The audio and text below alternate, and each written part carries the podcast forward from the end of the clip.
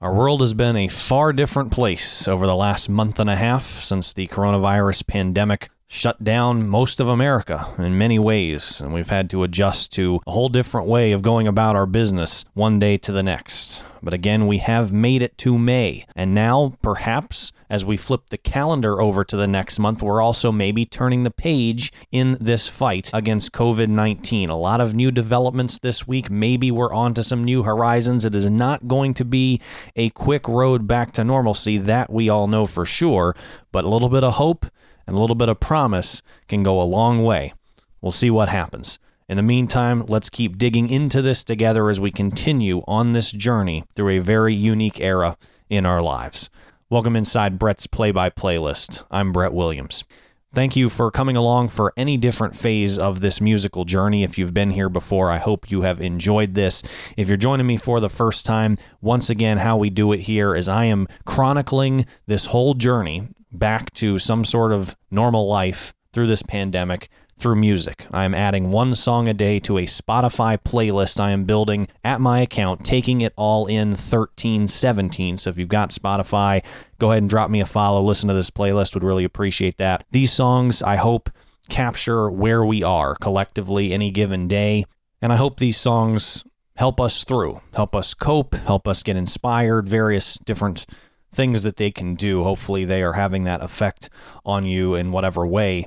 And I also hope that when we look back, we can see the journey that we took and the growth, hopefully, that we had through it that perhaps music can express better than just about anything else. My intent is to do this again one song a day until sports come back. Again, I am a sportscaster by trade, and so that is going to be a very significant day in my life when sports return. Of course, that is going to be just the beginning of, and it may not even be the true beginning. It may have already started in some other ways. I think that's safe to say. But bottom line is, it is not the end step of all of this. It's going to be a lot longer before we all see the life that we knew before all this started. But again, sports uh, for me will be a huge benchmark in this return. That being said, I'm not entirely sure what is going to count, if you will. I think everyone would offer a different opinion on the matter as the return of sports. Now, the first one that I can find, UFC, is coming back mixed martial arts, of course, the octagon, all of that good stuff, May 9th. I mean, here we are, May 1st. So, eight days from now, we are seeing a whole card from the UFC in Jacksonville, Florida. Now, that will be held without fans, but it will happen. Now, I don't really think that's safe to call the return of sports. I think certainly there's a community that loves MMA. There are analysts who make their careers off of MMA. There's a lot of money in that, obviously, but I don't feel like that has the same community generating appeal that a lot of other sports do. And a lot of those are based on pay per view. I mean, that's how most people consume MMA fighting. They're either there in person or they're paying to see it online. So there's not this, hey, primetime television, team sport, or even individual sport where people can say, hey, you know, we're, we're promoting this. Come just tune in for free and enjoy this sporting event. Not the case with UFC.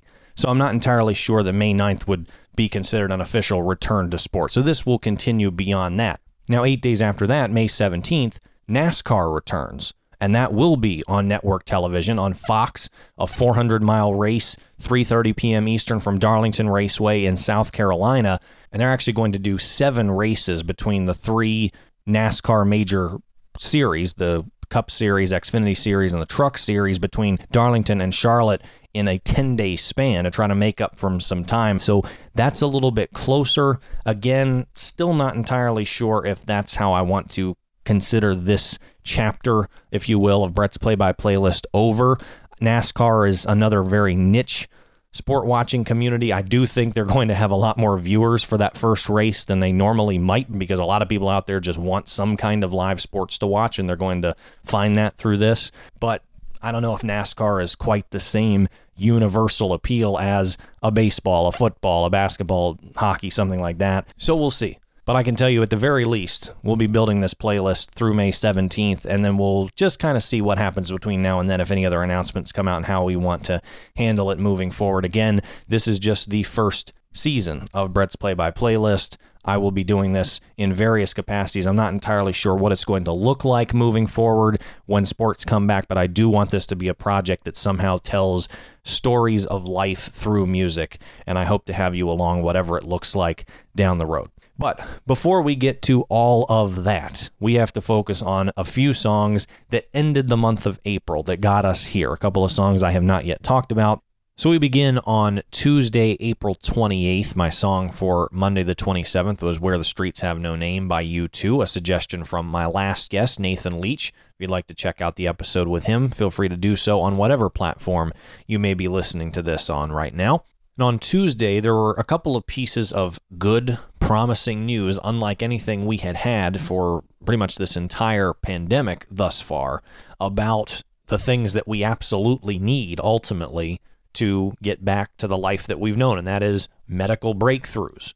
So, first, we heard from Dr. Anthony Fauci that remdesivir, this antiviral drug, even though it's not a cure, even though it doesn't necessarily do a lot or even prevent death, it is still shown to have a significantly positive effect, is what he said, on lessening the time of recovery for coronavirus patients. And as he said, the biggest result of that test was more so just understanding, as he put it, the proof of concept that a drug can block this virus so that they know, hey, we're barking up the right tree and actually pursuing some sort of treatment against this. The other piece of news, I'm not entirely sure when the news broke, but it was the time I became aware of this news that Oxford University has been working on a vaccine for this. And of course, the vaccine is you know, essentially the end all be all more so than a drug is to try to get immunity in our population. And the fact that they've got some people who have worked on previous very closely related coronaviruses and they have a really good feeling that they can knock this out. They're already starting some human trials where over a thousand people are getting inoculated with either this test vaccine or a placebo, and they are trying to get this thing figured out where they might be able to have potentially a million doses by September and then even more so certainly in the months that come. And of course, we've been told for a while now that any vaccine would be at least 12 to 18 months away from March when this whole thing started. So September, even if it may not be, you know, certainly a worldwide vaccine at that point, September would be an unbelievable time to make this work. This would be incredible. So two very, very promising pieces of news on Tuesday. And so I started to hear momentum building like this.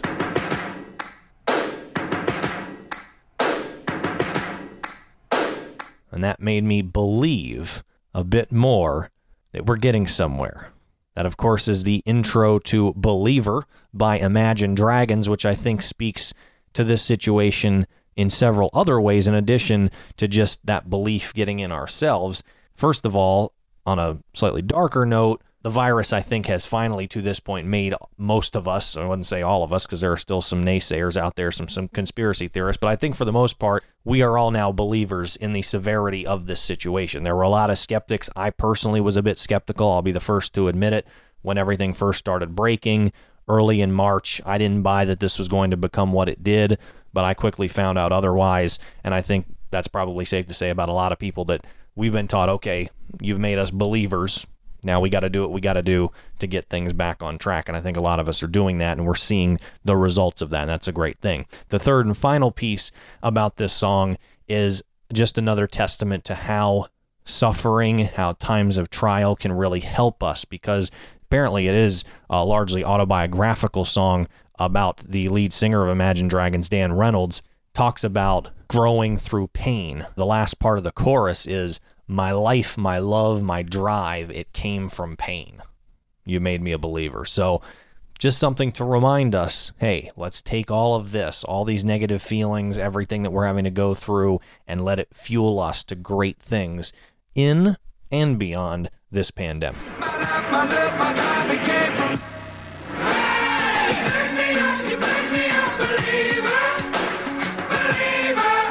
Next song for Wednesday, April 29th is another one with a pretty cool intro, and this one's a iconic intro, quite honestly. Here it is.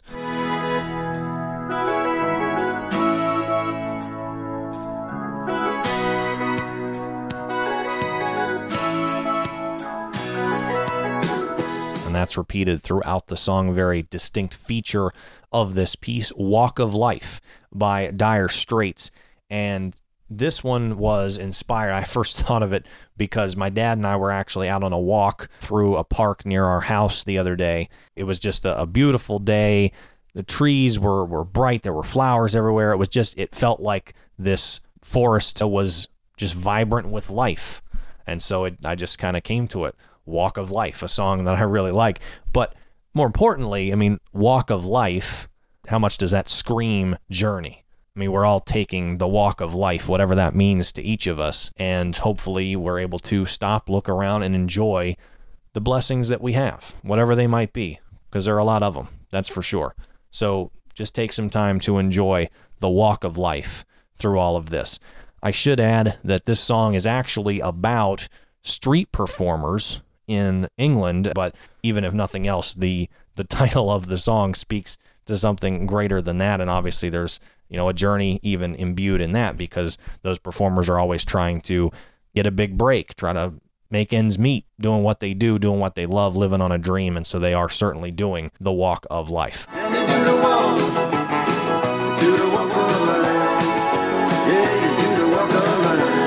And then finally, for Thursday, April 30th, I, have talked in previous episodes about beginning weeks.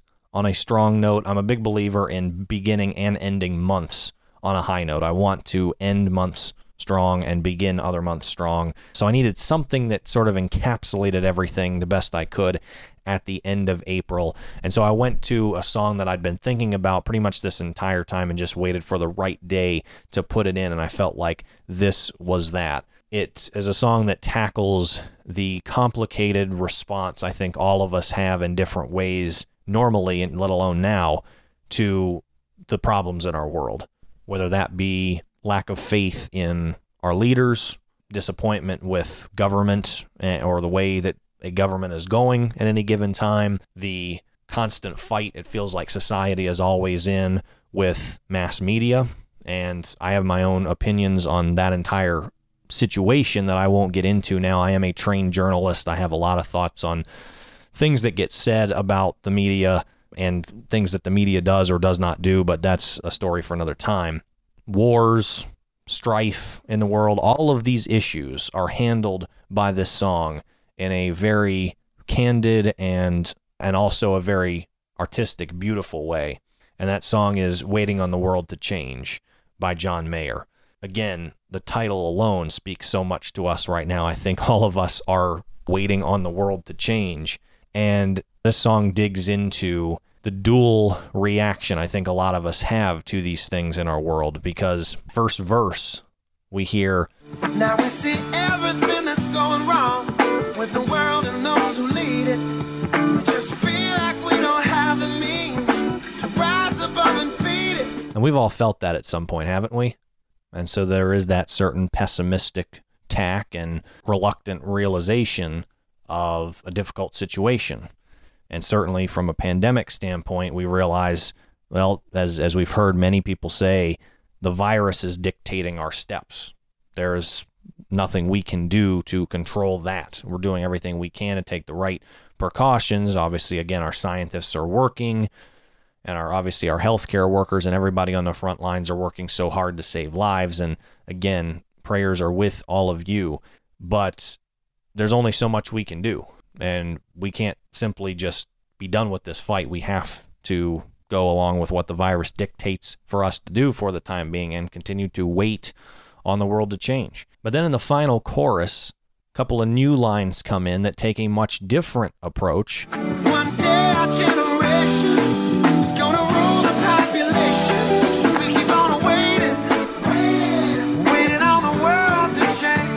optimistic one that I think we feel, again, not only about this pandemic and how things might be afterward, but in general, and times where we do get a bit down about the issues of the world, we still have that chance to believe that we can make change happen because we can. There are so many historical examples of that, obviously, of ways that this world can change because, in the words of Margaret Mead, a few caring people were committed to it. So, again, a very honest song, a very beautiful song. I think it captures a lot of how we feel. Now, speaking of feelings, as we move on to May and to today's song here on May 1st, I'm going to mention a few items here, and I want you to think about how many of these do you feel or have you felt in these recent weeks? Frustration, being stir crazy, fed up with all of this, feel like at some point you're just going to blow. About fear? Fear at the same time, not only of potentially contracting this virus in the short term, but then also that everything that's going to happen, all of these subtle reopenings are maybe too soon, and maybe all of that is going to blow up in our faces and take us back to square one. Or how about hope and looking forward to the day when this is all over, or at least the time? I don't think there's going to be a single day anymore, we can go back and do the things that we've always loved to do, let it all out, be free, celebrate, blow up, if you will. Have you felt a lot of those? Okay, go ahead. Blow. Or said a little differently and better than I could. Dance. Let it out. Let it out right now. It's the start of a new month. We're pretty and sick, we're young and we're bored, right? So,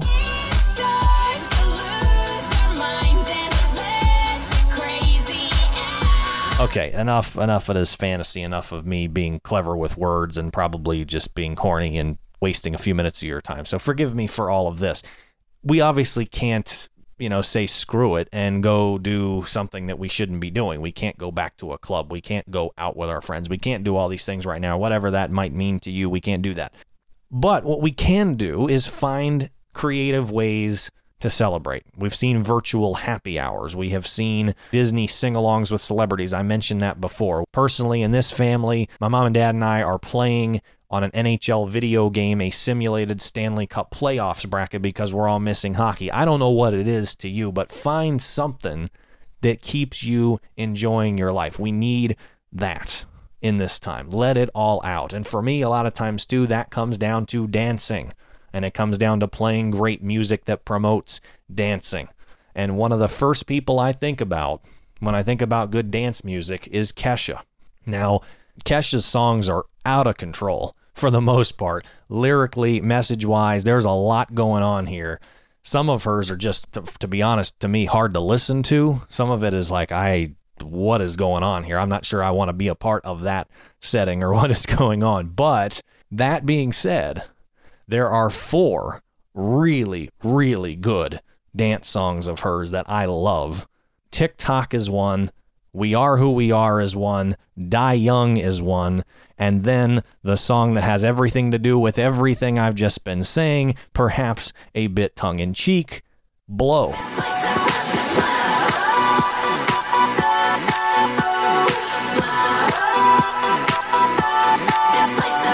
Now, these songs all have just awesome beats. They make you want to tap your feet, get out on the dance floor, and, and bust some moves. And they all have essentially the same message in mind just go out, party, have a great time, you know, live it up. All that said, there is something else that I really like about these Kesha songs. As I was growing up and getting into my adolescent years, high school years, I heard a lot of these songs come out. That was basically the time, you know, early to 2010s that Kesha was taking off. And I remember listening to these songs at middle school, high school dances. Yeah, some of those memories I'd rather forget, as I think a lot of us would when we think about those dances of those eras of our lives. But there's a lot of good memories that they trigger as well. There's a lot of other times I heard them outside of that setting in the car, in the summertime, who knows what else that has connected to various other memories in my life. And there's something very powerful about hearing songs that take us back to various eras of our life that we want to remember. And that's such an important thing to do at times like this. Before I tell you the most significant nostalgic connection of Blow, which is a huge reason why I've chosen it today, let me get a little bit more academic here and talk about why what I'm trying to say is actually very relevant and something that I advise you to tap into through these crazy times. If you've listened to a previous episode of my podcast, you probably have heard me reference my senior thesis in the South Carolina Honors College, one that was an analysis by and large of the effects of music on psychology, on managing emotions, and what that speaks to people going through big transitions in their lives. And one of the most significant ways that music can do that is through nostalgia.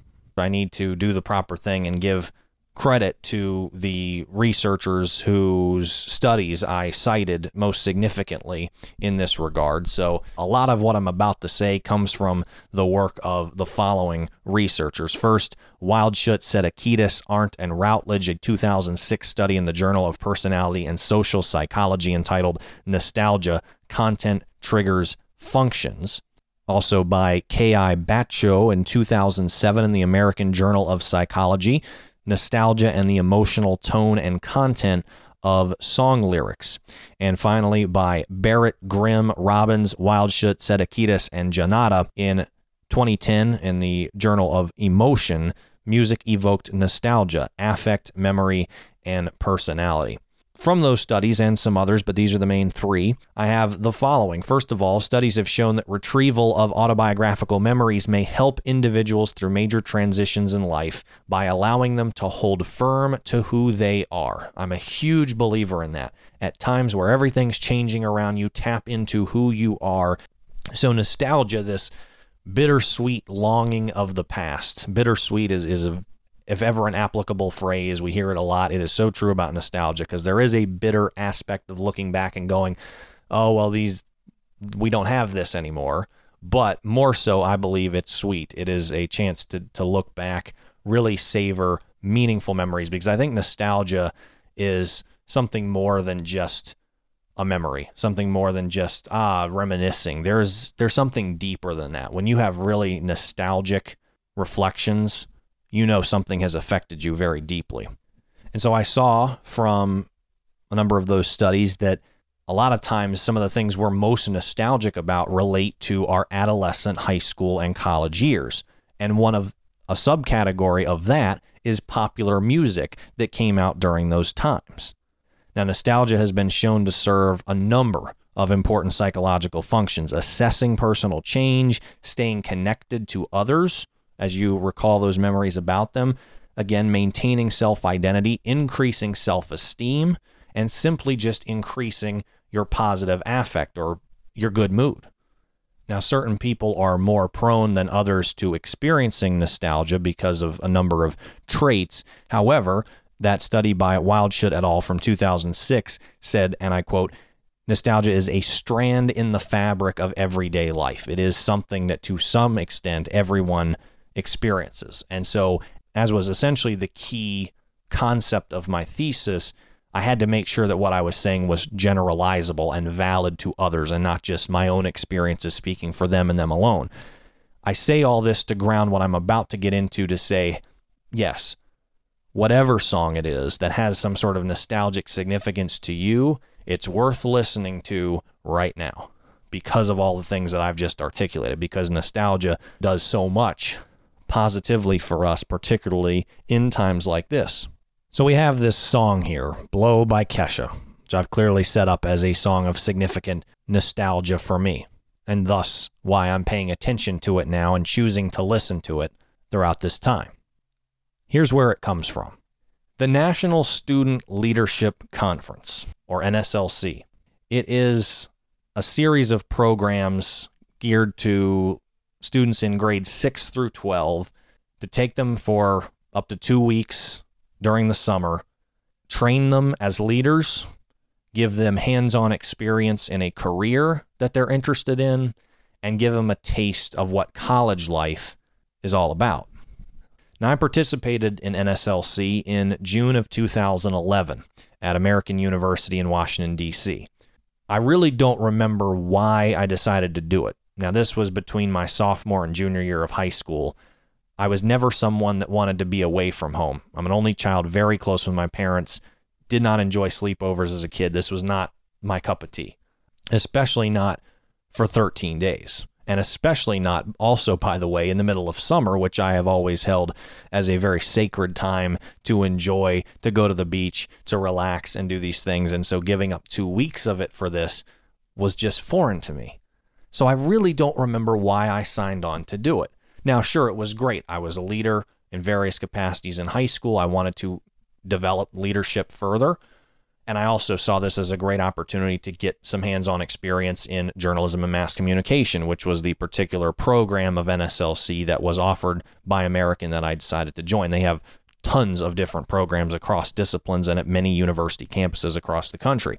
But it made sense. And of course, Washington, D.C., being in my backyard, only about 15 minutes from my house, was a great thing as well. But for whatever reason that I decided to do it, I am so glad that I did, and I will forever be glad that I did. Yes, I had some amazing experiences in the business doing a stand up as if I were a reporter from Nationals Park before the now 2019 World Series champion Washington Nationals. By the way, played the Seattle Mariners that night, had a great time reporting, if you will, on that game. I also learned so much from a leadership perspective. One of the first things that I'll remember was the very first leadership session where we had to take a Myers Briggs type test, which sorted us into one of four personality classes, all named after animals. I was an owl uh, as an analytical, intellectual, think through every detail type of person. And I, I can't even tell you how many times I have referenced the four animal personalities owl, koala, peacock, and lion in various analytical situations to this day and somehow have tried to help people work through their differences by thinking along those lines. Uh, just bear with me on that. But again, very, very helpful session. But most importantly about NSLC were the people with whom I shared that experience.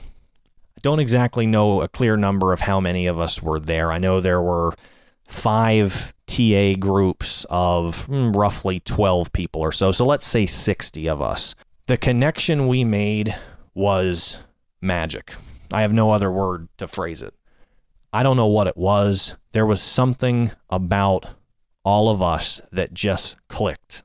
And for 13 days, we had the time of our lives, getting to know one another on a very, very deep level, connecting, taking advantage of everything that we could, professional and personal.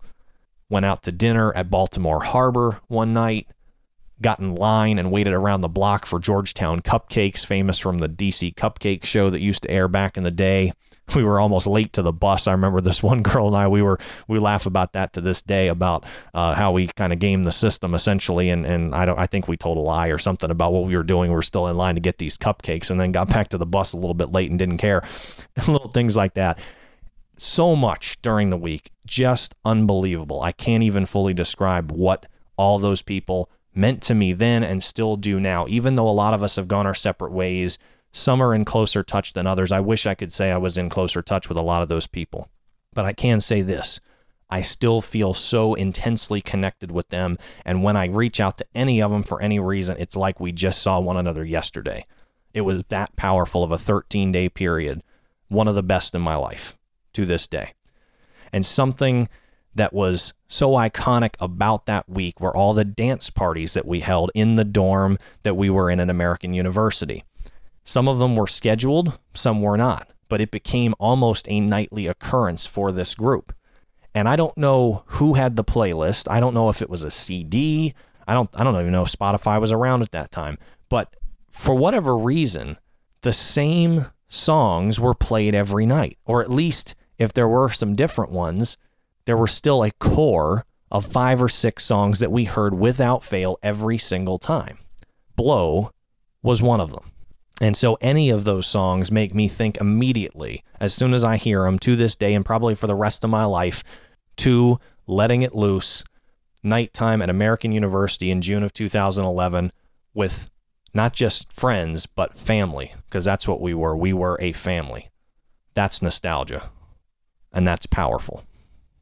Now, again, I chose blow because I thought that there were a few ways I could, as I mentioned a few minutes ago, ways that we can connect the various feelings of blow or blowing up to where we are now. I could have chosen any of them to experience the same reaction, but I thought that I could uh, stretch some interpretation a little bit and get us there. The bigger point is whatever song it may be to you that has that nostalgic significance, listen to it. Think about it. Go back to those memories. Let it fill you. As I was preparing to do this podcast, I can't even tell you the healing, honestly, that it did to my soul. There was something, again, magical that just filled me as I thought back to those days and got ready to do this. So listen to that music.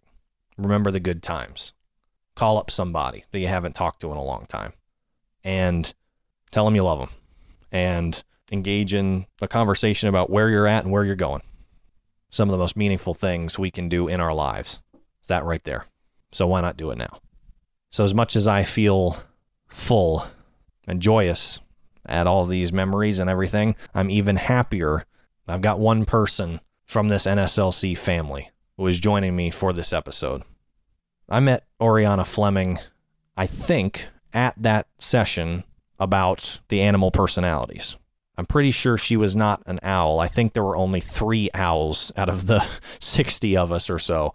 I don't think she was one of them, but I'm pretty sure I met her in that room before we left. I can kind of see the way that room was set up.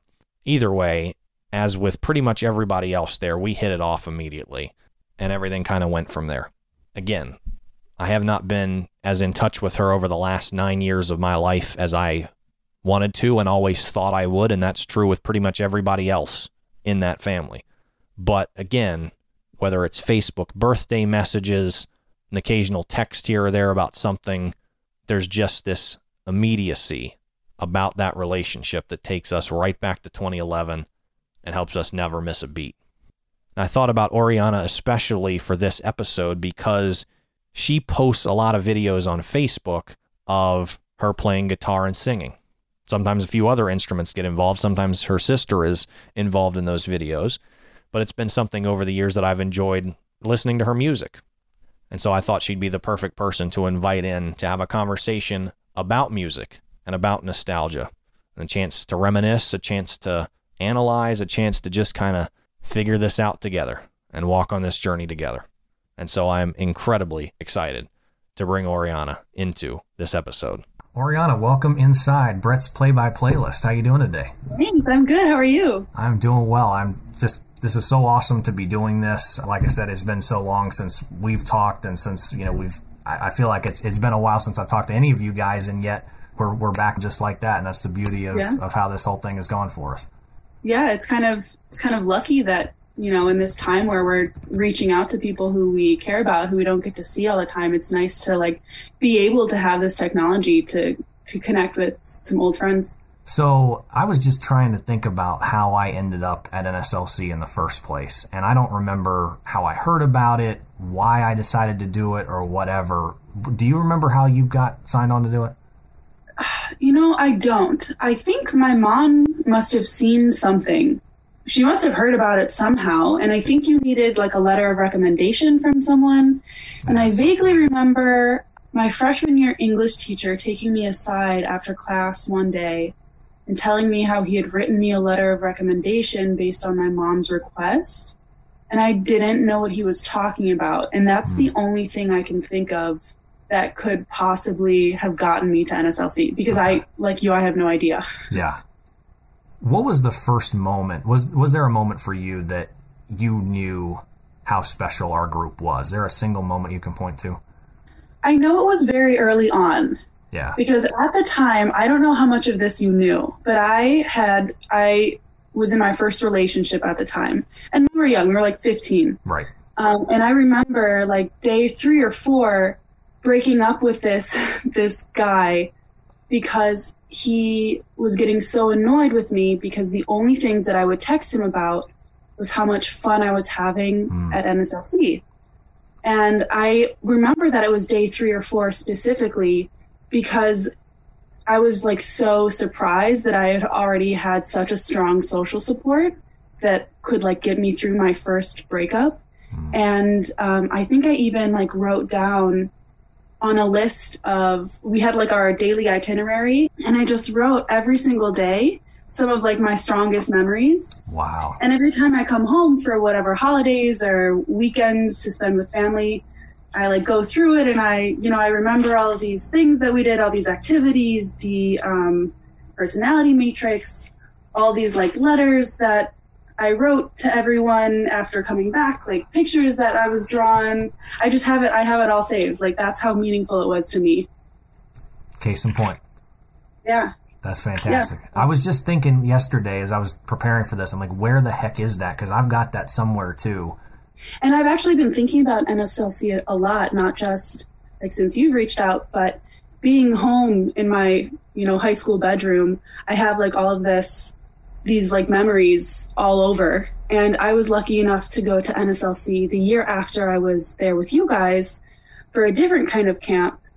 And I was also lucky enough to TA a couple years ago. So I Okay. got to work NSLC and kind of see like the backside of it and I made great friends all those times, but really nothing has been as impactful to me as that that first one with everyone. Yeah. I, I don't know if there's a way to describe why it we call click the way that we did. I don't know. We, we just, I guess we're just the right group of people in the right place, but I just feel like all of us were just very genuine, very caring people that just wanted to wanted to do well and wanted to love each other and love life. And I guess magic happens when that happens. Yeah, no, it was very, very lucky. And I kind of went into the next NSLC experiences expecting that kind of like camaraderie and that kind of friendship to just be right away because it really did happen like right away for us. And uh, although I had great experiences both other times, and I absolutely loved being a TA and I loved all the other TAs, there was no friendship that I made any other time than the friendships that I made with you guys. And I don't, I don't know. We must have all been at like the right age, the right part of our life. I don't know what it was. Yep. Now, the one thing I was trying to think of, like, was there a moment for me? And I, I don't really, I can't really point to one either because, like you said, it just it happened so fast. But I think one of the biggest things that almost took it to the next level for me. Do you remember that leadership session where I want to say her name was Amy Richardson, our leadership facilitator? Um, phenomenal, phenomenal woman, taught us so much Yeah. there was that session where, and I want to say it was on commitment, where we all had to dance through the Oh aisle God, of chairs. horrible. oh, yeah, that was so. So for for our listeners here, so there was a. I want to say it was because of teaching commitment, but they had like two sections of chairs, four rows each, where everybody kind of filled in. And then one TA group at a time would would have one person at a time dance their way down that aisle between everybody. And if you didn't keep one dance move going from start to finish, they would stop the music and make you go again. I don't think anybody did but after after each person went through the rest of the song, everybody would get up and just start dancing to the rest of the song. And Yeah. that was for me like we are all in this and this is just I don't even know how to describe it, but that was just an awesome scene. Yeah. As a TA, I got to be on the other side of that. Um, we had a different leadership facilitator um, when I TA'd down in Houston a couple years ago. Okay. Um, I don't know who came up with that, some NSLC genius, but it being on the other side, being like the end, you know, I was like at the finish line for my students and for like my coworkers' students. And just like watching someone, because I would do that right now, like walking, dancing down, what is that, 20 feet, 30 Yeah. feet, no So, big deal. You Yeah. know, we're adults. I've, I've done more embarrassing things in my life True. but to be that age and to like watch my 14 year old 15 year old students however old we were at the time be so dependent on the love and the support of the peers on either side of that line is just it's just like such a different experience and it's it's just magical really I never I didn't realize that was an NSLC tradition. That's very cool. yeah i was really glad when we did that when i was a ta and i'm yeah i'm very glad that it's a tradition Do you remember what song you guys had on your groups? I don't, but I do remember thinking very hard about the dance move I would do. And I still remember that room that we were set up in. And I think I remember what I was wearing too, just because it was such a difficult, you know, it's like one of those things in your mind is like such a scary moment. Yep. I do remember that moment. And I remember picking my dance move and it wasn't fast enough. And so about halfway Oh. through, I think I even said aloud, uh oh, like this is taking too long. This is because you know some dance moves you can just get to the end of the line real quick. But I, I picked a I don't remember what I picked, but it was very very slow, Okay. and I was like, oh my god, this is taking too long. I'm so embarrassed. Yep. I don't remember exactly what mine was. I remember um, R.J. Kaminsky called it the elevator dance because I guess maybe I had done some variant of it in an elevator or something In an like that. elevator.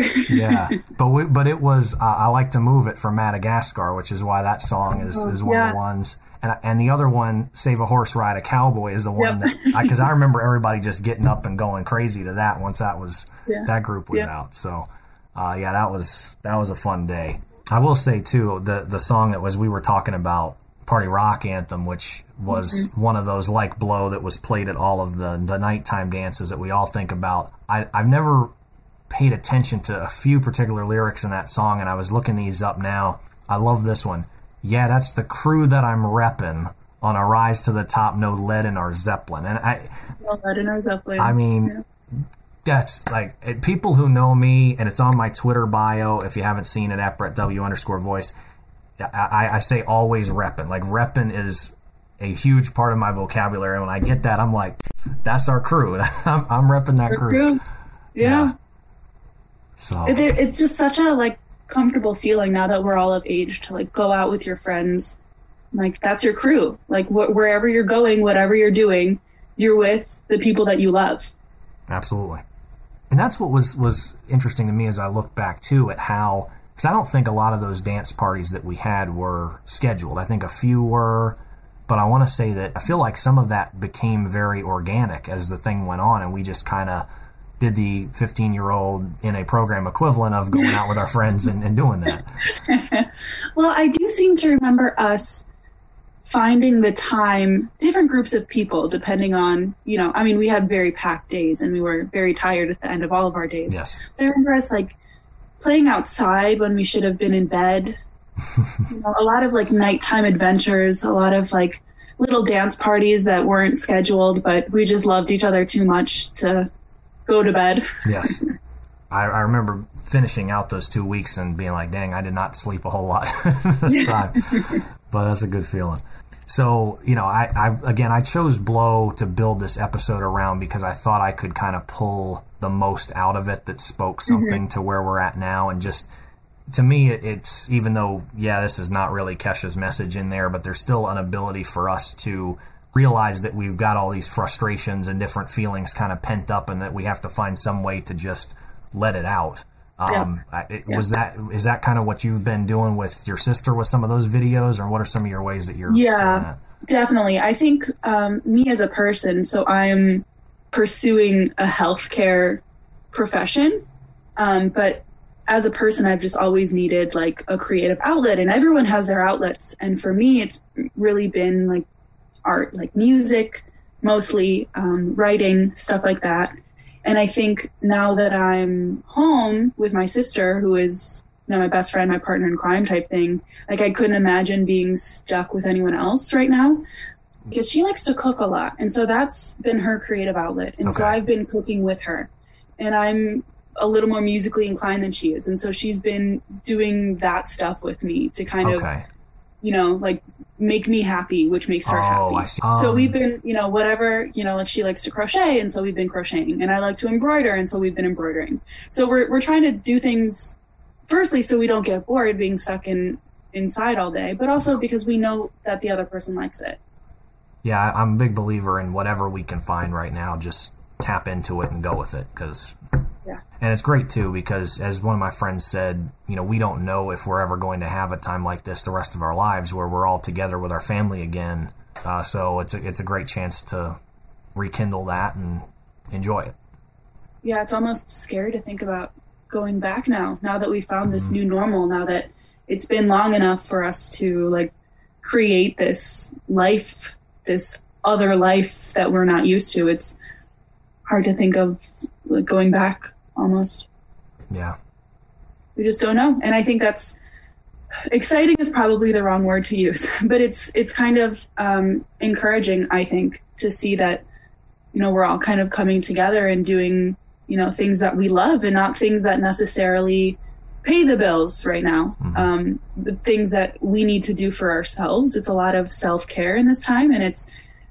I'm excited almost to see what the world is going to be like in a couple months when we're all out of this, because we we're spending a lot of time with loved ones, um, and of course there are exceptions to that. There are a lot of scary things happening Yeah. in a lot of places, a lot of death and horrible things. But I think at the end of it, um, the love that we have for ourselves and for our family and our and everyone else in our lives is hopefully going to kind of lead the next chapter in the world's history. Wouldn't that be nice? Yeah. I mean, I keep saying that if we're blessed enough to be able to survive this stage, then hopefully the world will be a, a better place, and hopefully Yeah. we'll have learned a lot from this that can help us make a difference as we go forward. So, what has music meant to you along your journey? You mentioned it being something that's always been kind of a creative outlet for you.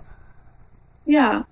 Well, they always say if you teach a child music or another language or something, it's working other parts of the brain. And so they're better at like the science and the academics. And even though I don't know like the scientific proof of that, I think I've like embodied that. And, you know, the more creative outlets I feel that I have, the more music I'm listening to, the different genres of music, the different artists, the different time periods, all of these things that I'm listening to, I think they're they're like growing within me like i listen to a lot of beatles and so now i feel like a connection to the 60s i Yeah. you know i listen to this song from kesha like party rock anthem and it's connecting me not only to like 2011 the year that we all were in camp but like each person specifically that listened to those songs and made those memories with me so i think it's a lot of not just this sounds cool or this sounds you know whatever the song is trying to emote but in listening to music and listening to specific songs you're like building connections with anyone else who likes that song or anyone else who has been through something that can connect to that song. And it's just like another another way to like weave that web with humanity and and grow closer with other people. I love that. well and i think i'm i'm a little biased too because i i'm good at this stuff. I like this stuff. It means a lot to me. And so sometimes you just can't put words to it. I'm just, you know, this is just something that is meaningful to me. Like you mm-hmm. have, you know, sports are so impactful to you, and there's just something that you can't really define about it. You know, it's just that's just you. There's something like in your soul and in something the way you were created, and that's just that's just who you're supposed to be. Yeah, and when we tap into who- who we think we're called to be, good things happen. Yeah.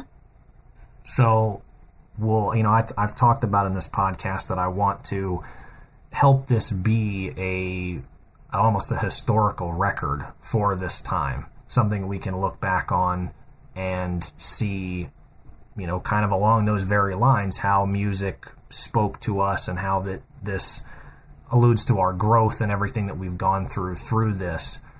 How do you think long term this whole pandemic with obviously understanding that you know things are we still don't know how this chapter is going to be finished but how do you think it will be remembered ultimately by those of us who lived it Well, I think a lot about the other things in our world's history. And um, I was talking to my dad about it, and I was like, out of everything that you've gone through, dad, like what, like what's the worst? Like what, you know?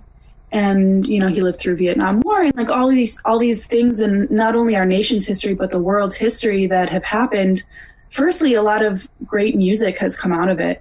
I think a lot of people you know, artists are typically the ones who feel a lot and who are able to like express their very strong emotions into like translate it into music. And I think like looking back, like the Vietnam War era had a lot of really great music that came out of it that really like connected to a lot of people who were alive during that time. And um this I don't know if this is quite along those lines, but this is pretty serious. I mean, this is Yeah. like a this is the first time in uh, certainly my life and our life that something has affected the entire world very similarly. And it's like a testament to technology, really, that we are able to see how other countries are being affected by this, and we are, you know, dealing with things very similarly, um, and going through like very similar stages of grief and emotion that other countries are as well. And so I, I really think that a lot of the music kind of that comes out of this, that comes out of people like living these shared experiences are going to be very like generalizable across the whole world, very connectable. And I think that that will hopefully continue to bring us together like more than airplanes have because we can travel anywhere now, but now we can, now we'll have like a shared kind of music and history anywhere we go. Yeah, we'll have to see how, yeah, and and that's true as much as of of literature and Right. art, all those different things. But uh, yeah, I think a lot of that has has yet to come, and that will be very interesting to see what comes of that. Definitely helps us to, I think, keep it in a better perspective when you have that to look back on because the history book part of this that inevitably students of the future will study is not really going to be pretty as is Right. the case with things like Vietnam or 9/11 or what Right. have you and so yeah something to something to smile about down the road Yeah. so to that end as I've been asking all these other guests I want this whole thing to be as communal as possible and that's why I'm inviting you all in to, to share your stories and your thoughts. So what other song would you like to see added to this playlist in the coming days? Yeah, so that's a difficult question because there are a lot of songs. True. And and this is this is quite an eclectic playlist. As i think one of your other guests mentioned very typical brett. Not not specific to one genre you know giving love to all genres of music. That's right. Um i think i think i'll have to go with the promise by when in rome because those are kind of it's kind of a sadder song. It's kind of it's a song about like someone wanting to be better for the listener or for whoever the audience is and i think that that's kind of what we're striving for as a community is like wanting to help out in any way we can. And i think it's kind of a hopeful song when listened to from that perspective. I've never thought of it as a hopeful song before but i think that you know with everything going on it's it's nice to hear you know a song about someone wanting to be better and wanting to be helpful. Yeah, I like that a lot. It's it's a it's very clearly a commitment to betterment mm-hmm. for others, mm-hmm. and and there's also some contrition here, which I think is very cool, because now is also as great a time as ever to, you know, reach out and, and mend any wrongs that have been done, and um, you know, reconciliation is is is huge. So that's I like that a lot. yeah i hope i hope that's something that we can kind of do as a society is Amen. realize like we've been you know all the great things about society are great but there are some things that we haven't been doing very well that i think are becoming clear in this pandemic and i think hopefully afterwards we'll be able to recognize oh okay let's let's be let's do a little more Absolutely. There's one other thing I wanted to mention that follows off that point beautifully. Something else that we can do and we have to do, and I think this is, you know, showing us just how urgently we have to do this. Some of my songs have spoken to this directly, you know, love you like I'm going to lose you kind of thing. Mm-hmm. The last night at NSLC, never forget that night. And I, I can't even imagine what it's been like for you to presumably have seen this multiple times as well, because I assume that's pretty standard practice also. Mm-hmm.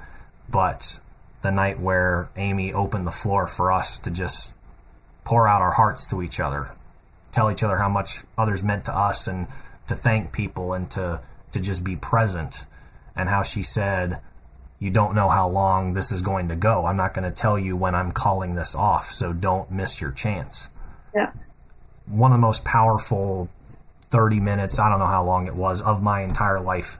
Literally no exaggeration to that. yeah i'm getting chills right now I mean, yeah how, how cool is that? Yeah, and you almost I mean you can't rush, you know? You oh no, our time is running out, let's rush. Like none of no one rushed and it wasn't people talking over each other to get their 5 seconds of fame to get their thoughts out. It was very respectful. It was very you go ahead and then I will go and like I'm going to wait for this person to finish speaking. I'm going to listen to their thoughts and then I will share after you.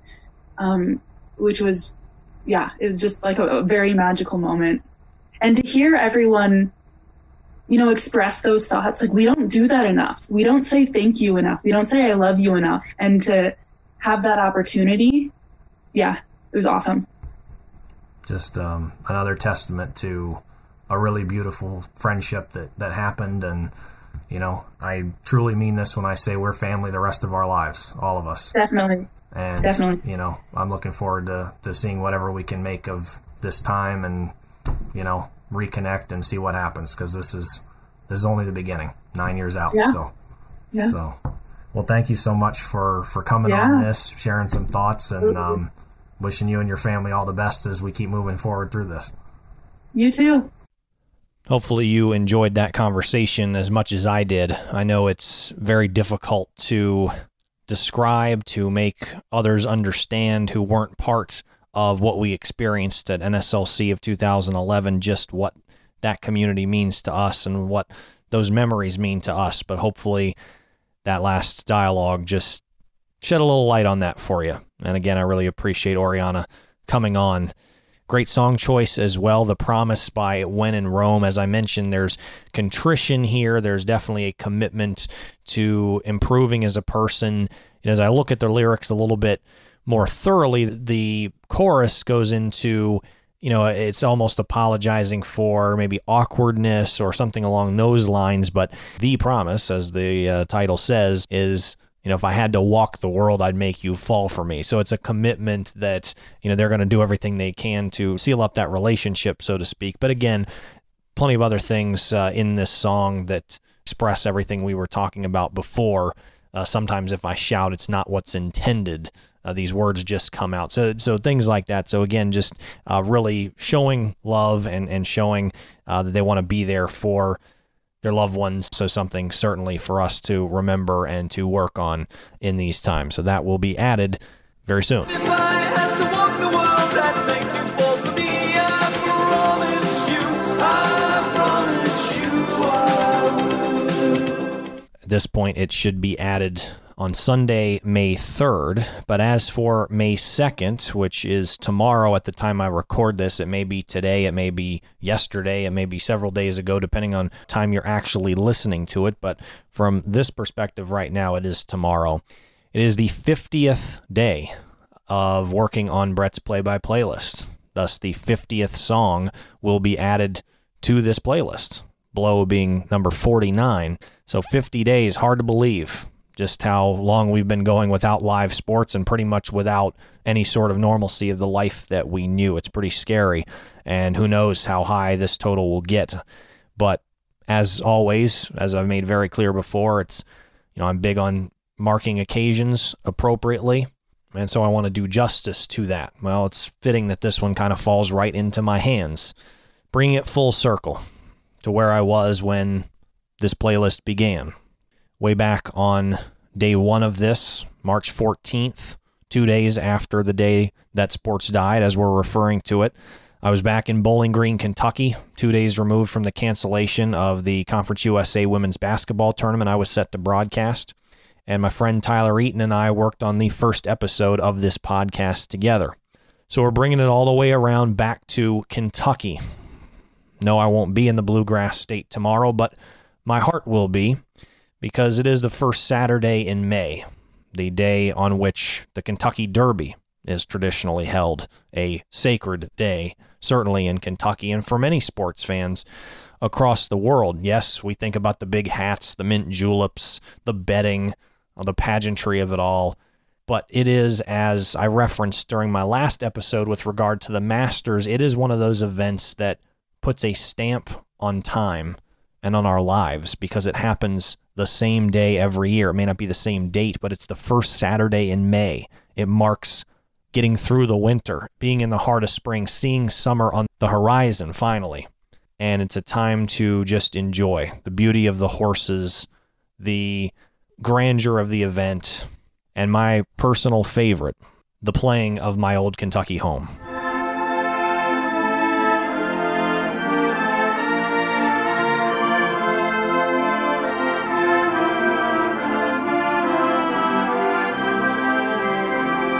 Now, that won't be played live tomorrow, or at least if it is, it's not known to me. Obviously, the Derby has been postponed until September due to the pandemic. But NBC is airing what they're calling hashtag KY Derby at Home, a virtual event in which they are, well, first of all, they're re airing the 2015 Derby that saw American Pharoah win the first leg of his eventual Triple Crown to break the decades long Triple Crown drought. And then they're going to air a virtual race, which I can't wait to see, between a bunch of previous Triple Crown winning horses and putting in algorithms that handicap the horses as they were in their prime at the time of the Triple Crown win and somehow putting it all into a computer and, and running them against one another. It should be quite a sight to behold. And I really, really think I, that's a phenomenal idea by NBC to do this. And, and this is all about fundraising as well, in addition to just pure entertainment. In fact, Churchill Downs is going to match up to $1 million in donations for relief efforts from COVID 19. They are asking fans to donate, and they will match however many up to a million dollars that is donated. So, by all means, take a look at that tomorrow. So, I'm sure during the 2015 re airing, they will play My Old Kentucky Home. And this is a song that long before I had any connection to Kentucky, really struck me every year. Uh, it brings me to tears every time I hear it without fail. Because I don't know, I think growing up, a lot of times May was always a month of, like I said, summer's on the horizon, and maybe it's the, the biggest academic push of the year. So maybe there's a lot of stress right now, but there's also a lot of hope looking forward to the, the big break of summer, but also trying to savor the traditions of middle school or high school before they're gone for another year and you're growing up. And I don't know. And it's just, it's a beautiful, beautiful song. I mean, when you really think about it, I know there's there's a, a an interesting history of this song and, and what it refers to, but I just love the melody of it. And it says, you know, tis summer, the people are gay. It's just, it paints this beautiful picture of purity of life and vitality. And then, as it says, by and by, hard times come a knocking at the door. But it reminds, it says, you know, weep no more, my lady, weep no more today. We will sing one song for the old Kentucky home. I mean, I, I, I feel myself tearing up even saying it. There's just something so powerful about that. And now, having lived in Kentucky the last two years, I may not be a Kentuckian by birth, but I have become a Western Kentuckian and part of that community. And uh, I'm missing Hilltopper Nation right now. I am. Those are people that I've grown to love. Those are people that my life has become closely intertwined with as the voice of their athletic programs on the women's side and telling stories and taking people along those journeys. It's why I'm in this business.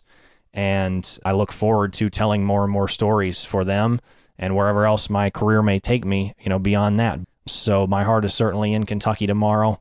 And again, could not think of a better 50th song to this podcast than something that speaks to that and something that, again, marks a great tradition and a great time on our calendar, sports fans and otherwise, even if it's being celebrated at home tomorrow. By the way, the quick excerpt that you heard just a minute ago is not by the University of Louisville Marching Band, which is uh, the traditional band that performs it at Churchill Downs every year. It is actually by none other than the Western Kentucky University Big Red Marching Band, which sure enough has a CD with this track as well as the fight song and a bunch of other of their classic pieces on Spotify. So, how perfect is that that I was able to put this into the playlist? Depending on when you're listening, it may or may not be there yet, but it will be posted at some point in the afternoon of Saturday, May 2nd. That does it for quite a an emotional episode, a deep episode. Uh, it's been quite a process putting this one together. Um, something very meaningful, I think, uh, start to finish, and hopefully you felt that as well. I am so looking forward to continuing this journey, however long it has to go, and just continuing to try to dig out the meaning of it. And hopefully, you're finding that along with me and doing it in various other capacities in your own lives. Next week, looking forward to being joined by another great guest, Claire Malky, great friend of mine from high school who pursued musical theater in college and who is now pursuing a career as uh, a comedian, both stand up and improv in Chicago. I'm sure she's got some great stories to tell and has a great perspective on music and culture. And I look forward to digging into that with her. In the meantime, I'll say this as well. If you have a few minutes to spare between now and then, go ahead and check out her podcast as well. She's been working on one. It's called Sit Still, Look Opinionated. You can find that on Spotify as well as a few others. It's about politics. It's meant to encourage the confidence of people in the millennial generation and perhaps whoever may want to glean from this to know what they're talking about when they're trying to take a stance politically and be able to confidently engage in positive dialogue about issues that face our world. And the theory behind it, very much so, is not worrying about advocating a certain side one way or another, but to really understand why you believe what you do and be able to engage in a constructive conversation, one where you're listening to other people's viewpoints, you're actively and assertively making your own, and hopefully both parties gain from one another. And I think that's such an important thing that we have lost sight of in our modern day and age. Anytime politics come up, people like to, to dodge the topic or people, you know, get too caught up in their ideologies and don't want to listen to anybody else. And guess what happens when that happens? Nothing good. No one gets anywhere. What happened to all of our compromising, learning to listen to people's perspectives that are different from our own and growing as a result of that? We really need to think about that as we go forward. Perhaps it will put us in a position to better advocate for a better world as we remain waiting on the world to change. Great thoughts from Claire. She's digging into a lot of issues related to that. So feel free to give her a listen. Again, Sit Still, Look Opinionated is the name of her podcast. You can also follow her on Twitter at Sit Still Podcast and on Instagram at Sit Still underscore Look Opinionated. So looking forward to having Claire on next week. And we shall see where this journey continues to go. Thank you so much to Oriana Fleming for joining me today. Thank you to all of you for coming along for quite a journey that we have been on in this episode. And 49, soon to be 50 songs in the books. Just keep on fighting the good fight, and we'll get through this thing together. And whatever you do throughout this time to come, don't forget to dance. Don't forget to celebrate. And most importantly, don't forget to love and to show that love. Hopefully, these songs and experiences illustrate that most of all. Thanks again for coming along. We'll talk to you again soon. I'm Brett Williams saying so long for now and reminding you and yours to stay safe and stay together.